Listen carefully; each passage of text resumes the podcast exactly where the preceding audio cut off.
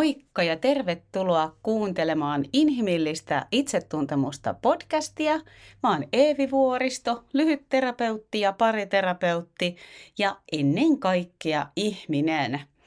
Ja tällä jaksolla mä ajattelin pohtia tällaista mm, ehkä sellaista kysymys tai teema siitä, että mitä eroa on olla tarvittu kuin mitä on olla rakastettu arvostettu ja kunnioitettu. Ja tietyn tavoin me mennään aika lailla sellaisen läheisriippuvuuden alueelle. Ja niin kuin monesti sanon, läheisriippuvuus on mun mielestä vähän pölyttynyt kökkötermi ja en tarkoita sillä mitään sellaista, että oh, olen vaan niin takertunut toisiin tai näin vaan. Jos mä puhun läheisriippuvuudesta, niin itse tarkoitan sillä sellaista taipumusta olla suhteessa itsensä kustannuksella, jolloin siihen liittyy monesti yliymmärtämistä, rajattomuutta, joskus toisen jonkun satuttavan mallin mahdollistamista, läheisriippuvaan suhdedynamiikkaan kuuluu monesti tällaisia valta-asetelmia, ja usein se läheisriippuvuuteen taipuvainen yrittää ylikannatella suhdetta. Ehkä yrittää saada sitä toista muuttumaan tai on rakastunut siihen toisen potentiaaliin ja et cetera. Eli hyvin usein se, joka on läheisriippuvuuteen taipuvainen siellä suhteessa, niin hyvin monesti kokee siellä suhteen sisällä aika paljon ahdistusta, usein myös pelkoa, hylätyksi tulosta, pelkoa toisen reaktioista, pelkoa siitä, että miten se toinen toimii, pettääkö se mua, lähteekö se juomaan, mitä se kenenkin kohdalla on. Mutta usein läheisriippuvuuteen taipuvainen tavallaan aika alitajuisestikin ehkä jopa lähes jatkuvasti skannaa sitä toista, että missä toi menee, mitä se tuntee, miten se reagoi, onko meidän vielä yhteys, uhkaako joku meidän yhettä yhteyttä. Kylläpä puhuminen on tänään, tänään vaikeeta, tai ehkä vähän joka päivä. Mutta siis joka tapauksessa ajattelen, että tämä, että tarve olla tarvittu versus kokemus siitä, että onko mä kunnioitettu, onko mä rakastettu, niin ne liittyy mun mielestä paljon läheisriippuvuuteen läheisriippuvuuden tai läheisriippuvien taipumuksien, kuten ehkä nykyisin vielä enempi tykkään puhua, koska mun mielestä tällaiset kaikki on-off-jutut on vähän haastavia, koska ihmisyys on harvoin aika mustavalkoista, se on aina niin monisyistä ja kaikkea muuta kuin pelkästään yksilitteistä. Niin, mutta ne syyt siellä taustalla voi olla tosi moninaiset, Usein siellä kuitenkin on taustalla jotain omia turvattomia kiintymyssuhteita, jotain lapsuuden malleja on saattanut kasvaa sellaisessa kodissa, jossa on esimerkiksi nähnyt läheisriippuvuutta tai kodissa, jossa on ollut käsittelemättömiä mielenterveyden haasteita, addiktioita, emotionaalista etäisyyttä, tunnekylmyyttä, kaiken näköistä pointtina oikeastaan se, että ei ole tullut kokemusta siitä, että olen riittävä ja rakastettavana, ää, rakastettava omana itsenäni. Eli läheisriippuvuudesta on silloin päässyt tulee enempi tällainen selviytymiskeino. Että tämän avulla mä pyrin ostamaan rakkautta tämän avulla, että mä ylijoustan, yliymmärrän, on rajaton, mä pyrin välttämään yksin jäämistä, hylätyksi tuloa, torjuntaa, luopumisen tuskaa.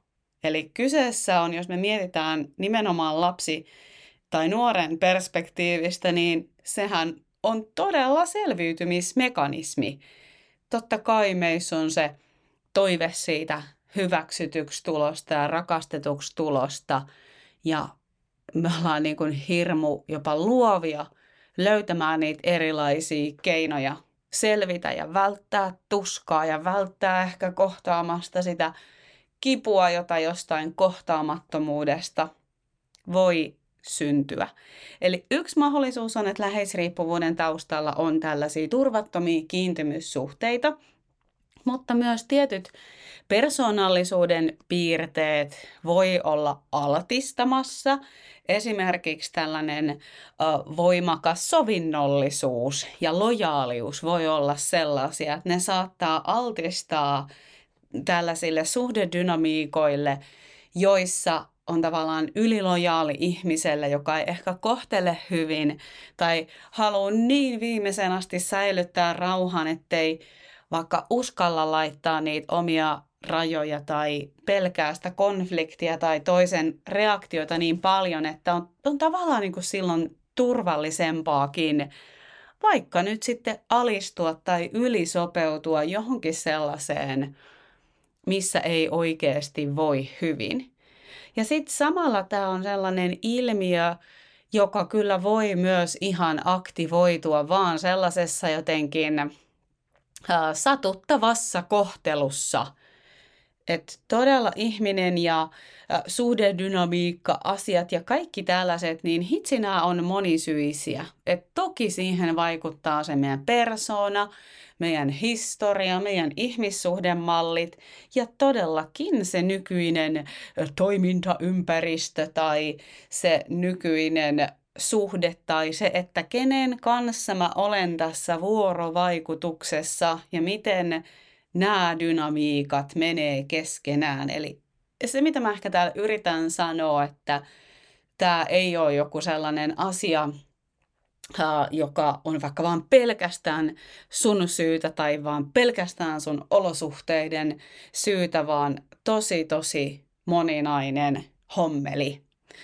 Mutta siis läheisriippuvuuteen taipuvaisella ihmisellä on todella monesti just se tarve olla tarvittu. Että siellä ei ole päässyt usein silloin syntyä sellaista luottamusta, että hei mä omana itsenäni riitän, mun ei tarvitse tehdä mitään ansaitakseni rakkautta, mun ei tarvitse mitenkään erityisillä tavoin olla toiselle korvaamaton. Ja samalla kun mä puhun tästä, niin hyvä tietysti, tietysti erotella, että siis toki sekin on ihan, että et, sehän tuntuu ihanalta, että jos voi olla läheistä varten.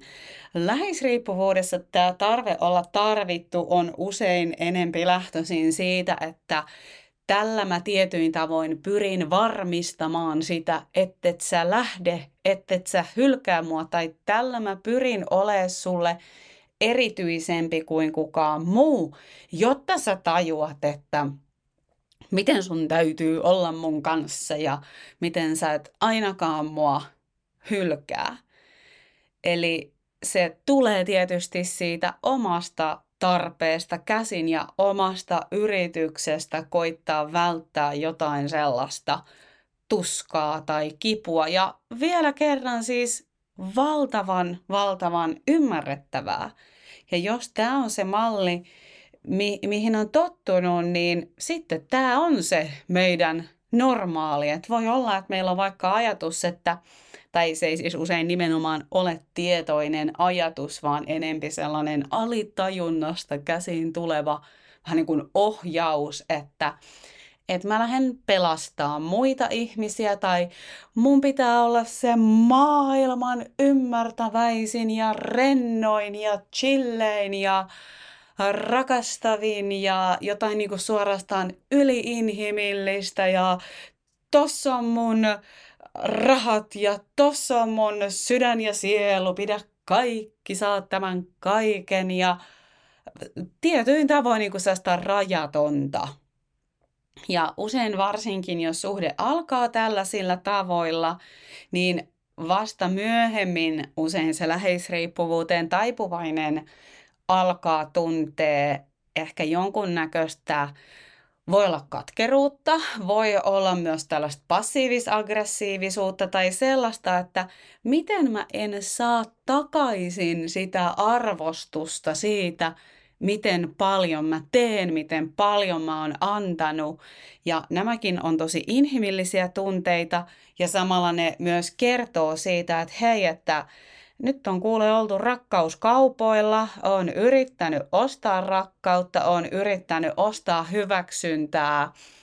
Ymmärrettävää, että siitä on ehkä vihanen tai pettynyt toiselle ja samalla on tosi tärkeää nähdä, jos tätä ei halua toistaa, että tunnistaa itsessä sen, että hei, että, että minä olen myös osana tätä tarinaa ja minun kohtani oli se, että lähdin toimimaan tällä tavalla.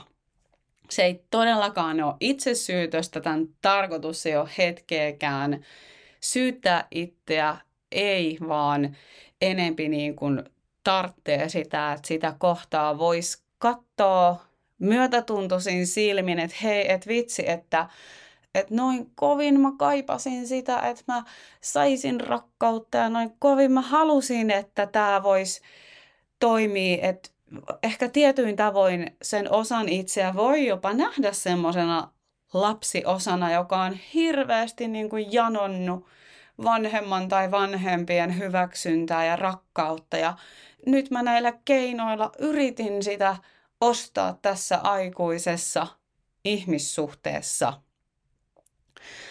Ja sehän siinä on, että silloin jos me tällaisilla itsellekin ehkä tiedostamattomilla alitajuisilla peleillä koitetaan sitä rakkautta ostaa, niin me ei kuitenkaan tunneta oloamme rakastetuksi, koska joku osa itsestä tietää, että mä saakeli ostin tämän ja mun pitää jatkaa sen kaupankäynnin, sen kaupan käymistä edelleenkin, että mä menetä tätä.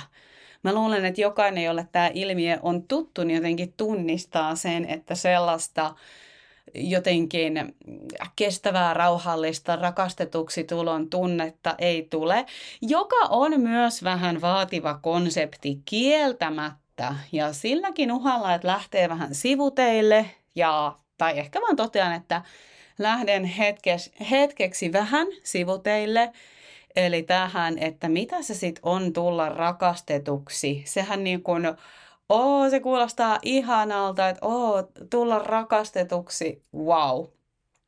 Mitä se sitten niin kuin oikeastaan on, niin ehkä on helpompi lähteä siitä, että rakastetuksi tulo ei kuitenkaan tarkoita sitä, että kaikki meissä ihmisissä olisi pelkästään ihanaa. Mä ajattelen, että tämä on myös sellainen paradoksi, että vaikka meillä ihan jokaisella on mun maailman kuvan mukaan ihmisarvo ja sillä lailla syntymäoikeus tulla rakastetuksi, niin kyllä samaan aikaan meissä ihmisissä on puolia ja kohtia, joita on myös tietyin tavoin hyvin vaikea rakastaa. Ja meissä on käyttäytymistä, joka on myös um, ei hyväksyttävää. Kaikki käyttäytyminen ei todellakaan ole oikeutettua, sallittu, sallittua tai edes niin kuin hyväksyttävää. Ja usein tämäkin on paradoksi, että usein vasta silloin ihminen ylipäätänsä pystyy jotenkin ottaa vastuun tai tunnustaa, tunnistaa satuttavaa käytöstä on sellaisessa kohtaa, kun jokin osa itsessä kokee olevansa arvokas sen oman käyttäytymisen um, tai siitä huolimatta, satuttavasta käyttäytymisestä huolimatta. Niin no joo, en tiedä osasinko mä tätä selittää, mutta tämä on aina vähän niin kuin vaativa homma ja varmaan somekin on nykyisin täynnä ja ehkä minäkin olen sinne joskus laittanut jotain, että sinä olet aina rakastettava ja mitä itse varmaan kymmenen vuotta sitten olisin sanonut tällaiseksi itsensä rakastamispaskaksi. Nykyisin en ehkä ihan tuolla termillä sanoisi, vaan ehkä, tai näköjään sanoin, mutta ehkä puhun enempi itse myötätunnosta niin, siis, että vielä mitä haluan sanoa, että tämä itsensä rakastamisjutska niin ei ole tietenkään minkään satuttavan kohtelun tai minkään sellaisen oikeuttamista. Ja näinhän se myös monesti menee, että silloin jos me satutetaan toisia, niin usein se on sitä, että meitä itse sattuu. Jotain kipua me ei itsessä siedetä, joten me koitetaan työntää ulos joku syyllisyys, häpeä, yksinäisyys, mitä se sitten onkaan. Ah, sivuraiteella käyty, eli mitä se rakastetuksi tulo sitten ehkä jopa voisi olla. Mä ajattelen, että rakastetuksi tuloon niin sisältyy epätäydellisyys, siihen sisältyy myös ihmisen keskeneräisyys ja mä uskon, että siihen voi mahtua myös se, että joka hetki tämä ei ole helppoa.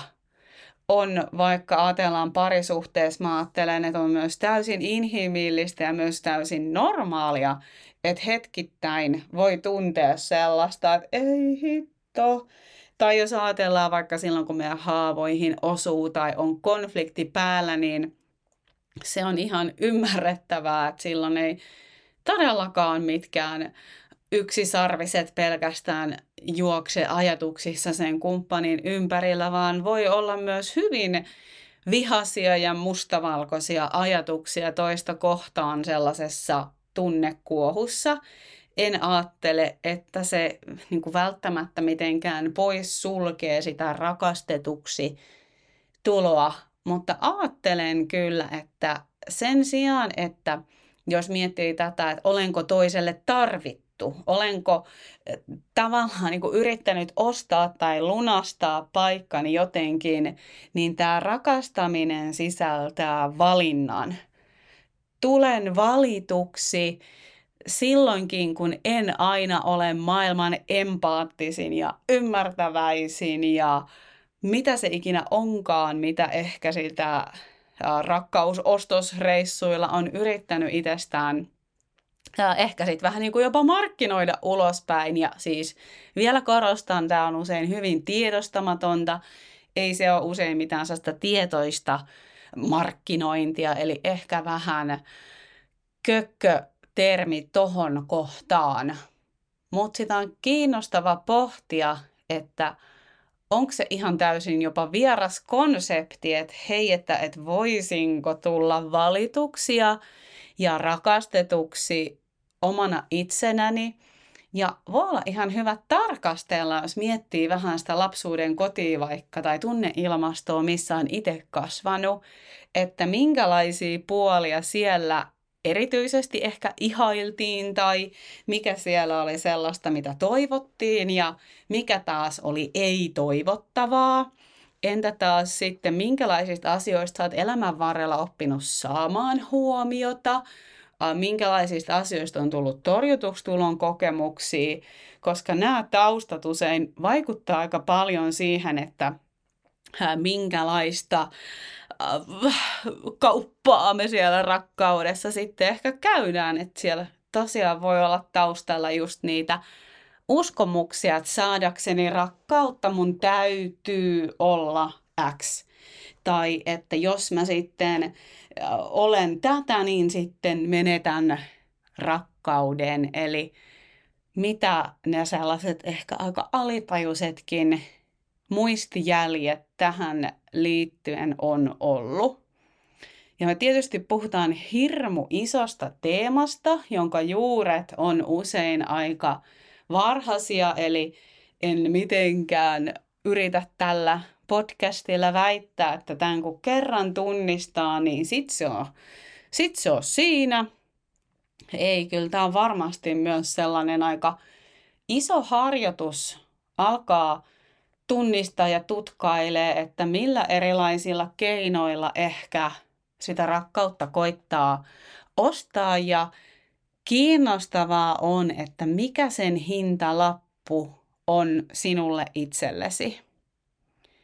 Mä uskon syvästi sellaiseen, että ihmisessä on kuitenkin kaipuu olla kokonainen, tulla jotenkin hyväksytyksi ja rakastetuksi myös ei niinä niin parhaina päivinä. Ja taas me ollaan sen paradoksin äärellä, että se on myös niin inhimillistä, että että rakasta, rakastaminen ei ole aina helppoa.